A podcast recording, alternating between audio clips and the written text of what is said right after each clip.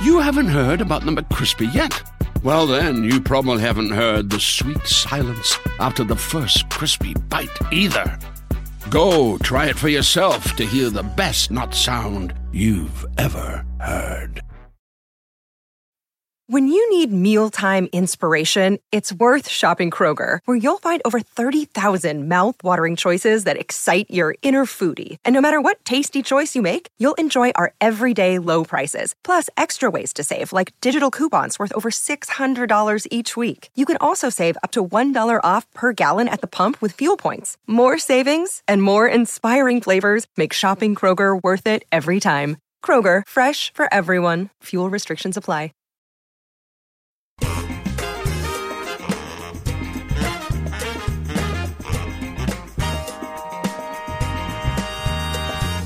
Welcome to this week's episode of the Modern Mentor Podcast. I'm your host, Rachel Cook. Today's episode is all about the future of work because the reality of 2020 has triggered tremendous changes in how we work. How do we wrap our heads around what's already changed and what's coming next? And more importantly, how can we prepare for success in the future of work? Enter Elaine Mason, Vice President of People and Communities at Cisco Systems. Elaine is well read and researched on all things future of work, and I invited her to join me in a conversation to help us make sense of trends and to offer tips on how we can all prepare for success. Elaine leads a team at Cisco dedicated to partnering with emerging and inclusive communities. Elaine also serves on the boards of several nonprofit organizations, and she holds her master's degree in organization development from Pepperdine University. Elaine, I'm so excited to have you here with me today. I wanted to have this conversation because I know that you spend a lot of time researching and having conversations about the future of work, which is this phrase that we all hear a lot about.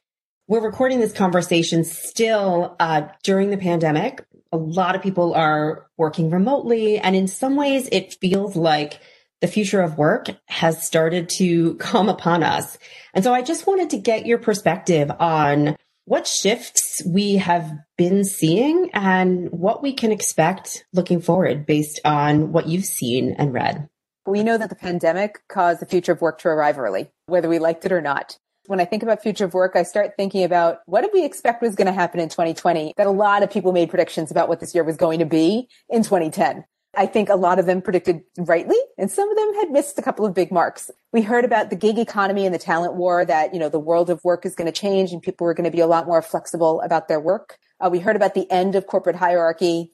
We heard about that workplace flexibility was going to become more common. And we heard about the, the, the robots were taking over. That was going to be automation. It was going to be AI. And I think all of us can safe to say between 2010 and now, a lot of those have actually come to fruition to some degree. But what the pandemic did is accelerated a couple of trends that were not being predicted. First was around, and this is mostly in the United States, but I actually say it would be in Europe as well. Inclusion and diversity are becoming key to corporate strategies. And we started seeing this like a year or two ago with BlackRock that actually put out kind of the responsibility of corporations is beyond their bottom line and, and shareholders. And it's kind of uh, what we see now in social justice. It is absolutely kind of a pivot point for a lot of organizations where they're drawing the line of what their responsibility is in society, mostly in the US. Mm-hmm. We've also heard that about like pandemic acceleration. Future companies, like almost all companies are now running virtually with rare exception. Uh, Twitter has decided that's the permanent game plan, but a lot of companies yeah. are still kind of, you know, riding the fence the gig economy has definitely um, got, happened, but we're also seeing some, I would say, backlash or challenges there, like with Uber. And uh, what does it mean if you're a contingent worker? And um, the corporate structures, the idea that that was going to be the end of, of hierarchy. A lot of companies are kind of falling in the middle, and they're kind of shifting away from you know designing for authority and really kind of shifting to designing for resilience. Those are all accelerated trends that at least you can see right now, smack in the middle of 2020, that was not expected and it's all here. So you touched on the importance of diversity to corporate strategy. You've talked about work going virtual. You've talked about the gig economy having bumped up and you've talked about starting to evolve away from those really kind of firm corporate mm-hmm. structures. Mm-hmm. What else are you thinking about in terms of virtual work and the focus on D&I and how how should people be thinking about how to ready themselves for what might be coming next? Yeah, so let's start with um, uh, virtual work. Clearly, we're all experiencing this with the with the rare exceptions of either lab work or manufacturing work or healthcare workers and first line workers. The majority of us are now um, driving our butts about you know seven feet from our beds to our office. So uh, the world of work, I think, is probably fundamentally changed some of the some of the trends we're actually seeing from a corporate perspective. First, we are seeing more always on, and I think that is uh, the extension of the workday is something that we're going to see probably as a continuing trend. Some studies are saying that productivity is up. Some studies are saying work time is up, productivity is down. So what do we think is going to happen? The word that keeps coming up is hybrid. So what you're going to see is those large campuses for a lot of organizations, the campuses will probably shrink. The use of that space will be more event based or point in time based. And for those organizations, we're also going to see a, kind of almost like more like a WeWork sort of an environment where it's going to be, I'm, I'm going to house this space. I'm going to, I'm going to hotel in this space for the day and otherwise leave. And I think another trend we're going to see is, um, and this starts to hit us as individuals. Remote working technology will probably shift from WebEx, from Zoom, and we'll probably start going toward wearables. And the reason why we can see that trend is there are organizations that used to kind of monitor the data and the productivity that's on their computers through hours the machine was on. Now they're starting to use what they call data exhaust that comes out of WebEx or email or Office 360. Um, and those data sets are becoming very interesting to organizations as they try to understand productivity and where people are spending their time. Wearables gets us to that same space, especially as we're starting to hear about Zoom and video conference fatigue. Wearables start getting people to maintain productivity without being on video. Um, so for us, as human beings in the middle of all of this, it means a couple of things for us. One, it means if we've been dying to live in another space, but didn't want to because the work wasn't there, go pack your bags. You can probably move and still be really being able to get the financial support and the opportunities that you otherwise wouldn't have gotten, or at least a wider range of them. So if you're a New Yorker that's been dying to live in Wyoming, this is your chance. I think the second thing for us is, um, I think becoming ruthless about prioritizing our work and ruthless about our time. Um, and that is where the world of work, if it's always on, if we do not get really clear on where is my time most valuably spent, we will all be subject to massive burnout. And, and I think that is going to end up being one of those curve trends that we're going to see it all go up and up and up and up, that people are going to be working harder, harder, harder, harder, harder, and then we're going to see a crash. And while we know this to be true for all of us as individuals, if we don't get ruthlessly good at time management and prioritization, is just look at what's happening from a mental health perspective. So there's a number of things that for us, we need to kind of become self-aware on and kind of guide because mm-hmm. what we're not going to get from our corporations is guidance and regulation and holding the bar to make sure that we can have balance. It's going to be something we have to dictate for ourselves.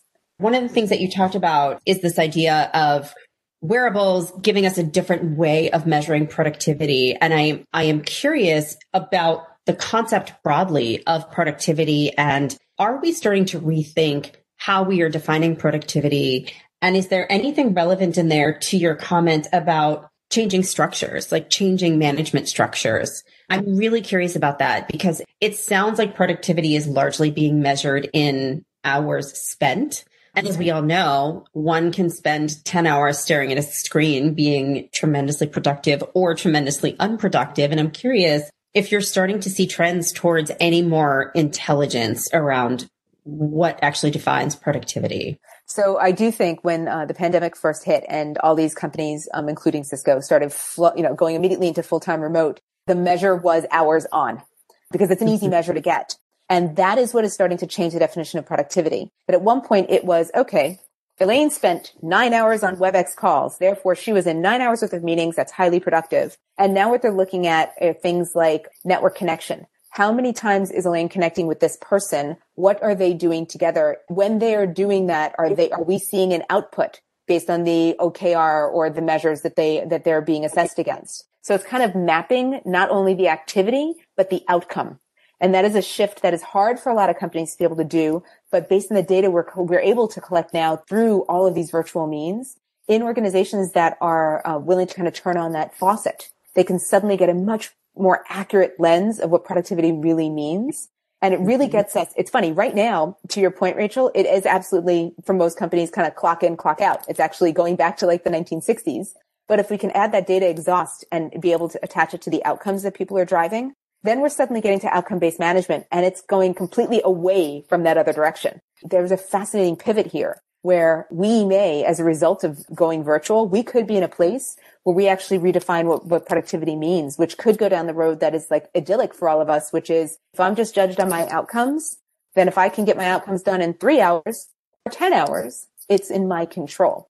And so based on what you're describing, this, this world that we're heading towards, which is hybrid, maybe the office becomes not the default, but the place you go with intention as we're starting to think about measuring our outcomes as a means of productivity versus the number of meetings that we have in the day. What would you be sort of coaching people to be thinking about in terms of their own behaviors, in terms of their own discipline, in terms of just starting to prepare for that future? Yeah. I think uh, there are a couple of places where people can go. Um, I think the first one really is especially when I said that concept of being kind of ruthless at prioritization and ruthless about your time, it's be really clear on what is the, what, what are you trying to accomplish in the course of a day and being clear on what time spent gets what result. I think a lot of organizations, the busyness equaled value. Mm-hmm. And for all of us and for us as individuals, we can start saying, if my business busyness longer equals value, what work do I do that does equal value? What work do I do has an intended outcome? And if you get some sort of psychological satisfaction out of it, you get joy out of that work, you know, I'm all happy if you can embrace joy, you hold on to it. But if you're spending time on something that has just been routinized and done over and over and over again, this is your moment to relook and revisit and go, hmm, that's a lot of energy in, not a whole lot of impact out. And that's where that ruthless prioritization comes in. Yeah. I think that that's great advice. It will take practice and we will need baby steps. It can be easier said than done. It's a helpful place to start. Yeah. And yeah. one thing you can do just to kind of go there is um, somebody can give themselves kind of a couple of key criteria. Every time they're about to embark on a piece of work, it's how, you know, on a scale of one to five, how much would my client actually rate this as important? One being extraordinarily unimportant, five being like, oh my God, please make this happen you know, do that. The second one is if I'm doing this, what's my trade off? What am I willing to shut off or pause or put on hold to get that work done? And then the third thing that a person can do to kind of give themselves that criteria is um, if I have an assessment of how much time this is going to take to get this thing done, triple it. Is it still worth it? Because chances are, unless you're really good at time management, you're probably underestimating the amount of time it takes.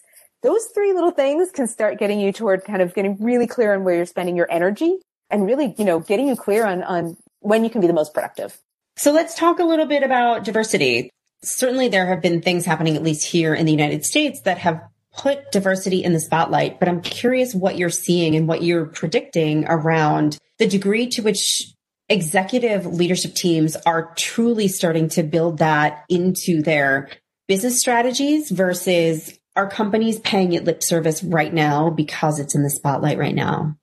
Yeah. So my, my hypothesis is probably yours, which is probably both. Um, what I will tell you is we are seeing some trends in those organizations that truly put social justice at the core of their value in their in the world. Those companies that are hitting more toward triple bottom line, so people, profit, planet. Um, those companies are definitely kind of putting social justice in how they operate. Some things we're seeing as trends right now that you may already have started to see at corporations. First, that diversity is no longer a department that it actually becomes something that's integrated into all of their people practices and in some cases all their strategy. The way you'll spot that coming is when you look at an organization and they used to have a chief diversity officer and they've actually flipped it to a chief impact officer. And that's a, that's the title trend that is kind of giving us an indicator that diversity is becoming embedded. In my day job, I have a couple of roles um, in my current company, one of which is actually managing our employee resource groups.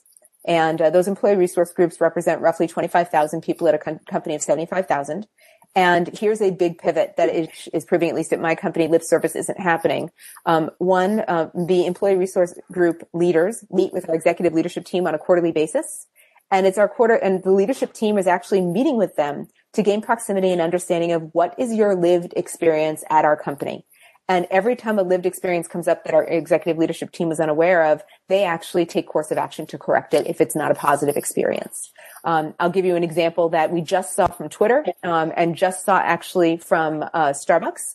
Is they're actually starting to make those employee resource group leaders paid positions. They are that valuable to the organization because in the past, these types of groups really were focused on creating community and creating affinity and creating a safe space. And those things can have correlative outcome of productivity and correlative outcome of engagement. But they're seeing with an organization really plugging into those communities, you can take it a lot further. You can actually start looking at those communities as a service to the organization itself, where they can give them mm-hmm. proximity to what is really happening in the organization and create a better lived experience for all, increasing the mental health and wellness of the organization for all. And in a lot of cases, and this gets right down to either top line or bottom line growth, you can actually go down the place of using those groups to influence your marketing strategy. It can influence your product positioning, can influence you closing a deal. It can influence how you're actually viewing how you position your products or how you're positioning your work. I do think that organizations are really pivoting, kind of embedding it in and really focusing on not only diversity in terms of um, visual and acquired diversity, but also kind of creating an inclusive environment where people feel welcome, heard, and safe, and also creating equity. Do you have any advice for people who want to be a part of the conversation, who want to embody diversity, who want to be making sure that it's being brought to life within their organizations? Yeah. So first, I'd say that the first thing is recognize you're going to make mistakes. You're going to say something or do something or not be as perfected as you may want to be to get involved in that conversation. Whether you are somebody that's in a group that is specifically identified like Black or African American, or if you are a white male, you're going to make mistakes in either way. And that's because every human being is still a human being. Um, and whether they have a label on them or not, they're going to, they're going to react to you one way or the other. So start from there. Start from a place of curiosity. And then if you do not feel like you're welcome because you do not have a, a direct uh, connection to that community, but you still want to be a supporter of that community, study how to become an ally to that community. Um, what do they actually need? How to, and, and listen and become proximate with them. And all you need to do is listen and assume you just don't know. The key to this is a lot of humility, a lot of recognition that you're going to make mistakes and just really be curious to learn about both individuals and how groups experience the world. So let's shift a little bit to the gig economy, which is another trend that you talked about. What are you seeing happening there? Well, you know, it's interesting. Gig is having fits and starts, I would say. And we started predicting gig in 2010 and we're still seeing gig predictions in 2030 in the United States, we're going to have a different gig experience than many other countries. And that's largely related to our relationship with some fundamental things we need as things in the United States are directly affiliated with our work. Corporations have an expanded role right now of being a safety net for us and from a health, from a healthcare perspective. So if we do not have other healthcare means, gig economy will remain stagnant because people will be unable to get the healthcare that they require. I think it will continue with some unionization I think in certain states and certain cities, you're actually going to see struggles with gig around uh, what are the benefits that gig workers should have. That's um, Uber right now and Lyft are having challenges in California, actually, specifically around do they want to be categorized as contingent workers or employees of those companies? So for me, from a gig economy perspective, I think that we are going to see the trend, but it's going to keep fitting and starting in the United States, especially based on where our economics are based on our U.S. policies. From the perspective of the work itself, what kind of choices are you seeing people make as far as whether I want to continue pursuing a path in a corporate world or whether I want to test out this gig thing? It's funny. I just had a uh, colleague of mine actually choose to leave my company and actually go run full time running her own consulting firm. And I asked her, I'm like, so why are you choosing to do this? And um, I'm like, we're in the middle of a recession. Who knows what our economy is going to evolve into in the next couple of weeks, months, years? And she kind of circled three things of why she wanted to go gig. Uh, the first is she wanted to do the work that she wanted to do and felt that in her corporate role, about 20% of the time she was able to do work she wanted to do. The other 74% of the time, it was what was expected of her. The second thing was having perceived control over time or, or perceived control over saying yes or no. And I think the third thing that she was looking for is actually being able to integrate her values into her work. Where right now, when you're in a corporation, you have to subscribe to some degree to the values of that corporation. And so sometimes that works great if the values of your corporation just absolutely match where you are. But if your purpose and your values don't match that of your corporation, something's going to give and it's likely your personal integrity. So okay. those are three reasons why she actually chose to go gig. And are there particular pockets or segments or places or skills where if somebody generically thinks, I would love to ready myself to go gig in the next five years, 10 years, any recommendations around where they might think about investing them in in themselves to prepare? It's a great question. Um, I've done gig, by the way, just so I have a little credibility. What I would say is the thing I would often tell people when they are going gig is advise them to get clear on what they want to be known for. That means there's a very good degree of self awareness, a very good degree of understanding what people know for them for today. And if there's a chasm or a gap in there, how do they want to address that gap? So I think it's really kind of aligning what you want to be known for, what you want to be gigging out, and what you're actually capable of doing. So let's move on to this last one, this idea of management structures shifting. Can you talk a little bit about that? So we're not seeing one specific trend at all. What we are seeing though, if I want to, if I want to kind of say what the design toward, um, organizations are trying to design away from efficiency, which is what has been the trend for the last, let's call it 10 to 15 years. And especially post COVID, they're trying to focus on designing for resilience. So that is if a group or a business suddenly fails out on us or an individual chooses to leave the organization, how fast can we recover? What uh, contingencies do we have in place? What plan Bs and plan Cs do we have in place? And organizationally, they're starting to create kind of groups and subgroups to be able to do that. So designing for resilience means that it will become increasingly harder to navigate how organizations are operating. But the intention is that you have a number of fail safes. So it sounds like becoming adept at managing through and navigating change is an important skill for people to focus on building in the future. Resilience sounds like an important skill to focus on building in the future.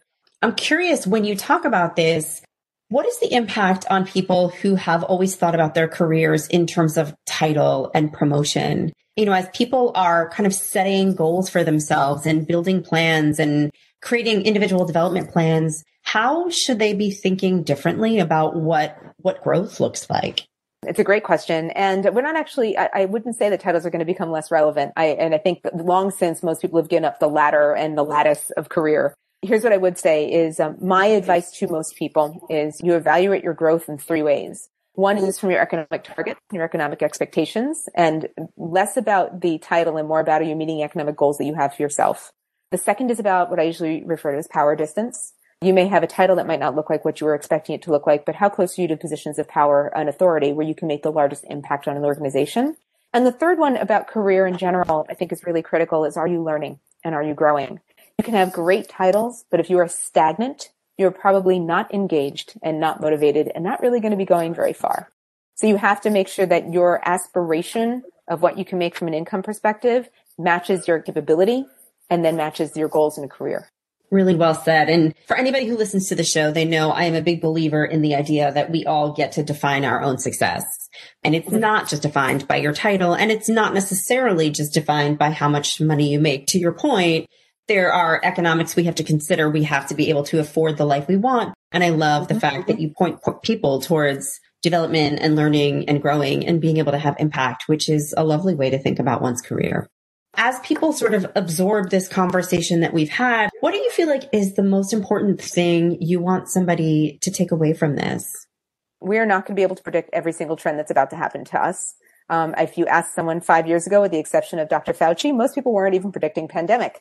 So knowing that that's where we are, um, what we can all do for ourselves is we can become more self-aware and we can work more on our, our emotional intelligence. Those things carry with you regardless of the career, regardless of the direction, regardless of the future. That kind of ability to not only be empathetic and put yourself in someone's shoes, but be able to help take action to support them is going to play off in spades at work the ability to be self-aware and understand whose needs you're working as you're working make you incredibly powerfully impactful regardless of your title your grade your level your company and ultimately for me um, you can always stay curious um, and that keeps you in a place of growth so for me it doesn't tell you what the next trends are going to be but it does tell you how you can kind of ride the wave regardless of what those trends are going to be well, thank you so much for the conversation. It's it's been really interesting. Certainly a lot has happened in the past few months and I imagine the next couple years are going to be quite a ride for all of us, but I, I think and I hope we're all a little bit more well equipped to navigate it. So thank you so much, Elaine. And there you have my conversation with Elaine Mason. I hope you're feeling ready to tackle whatever the next phase of work brings your way. Have a question I can answer? Check out my bio for all the ways you can reach me. You can also check out my website at leadabovenoise.com or follow me on the Modern Mentor podcast page on LinkedIn, where I share exclusive videos, articles, and bits of inspiration. Join me next week for an episode on the strategic power of being a giver at work. Until then, thanks so much for listening and have a successful week.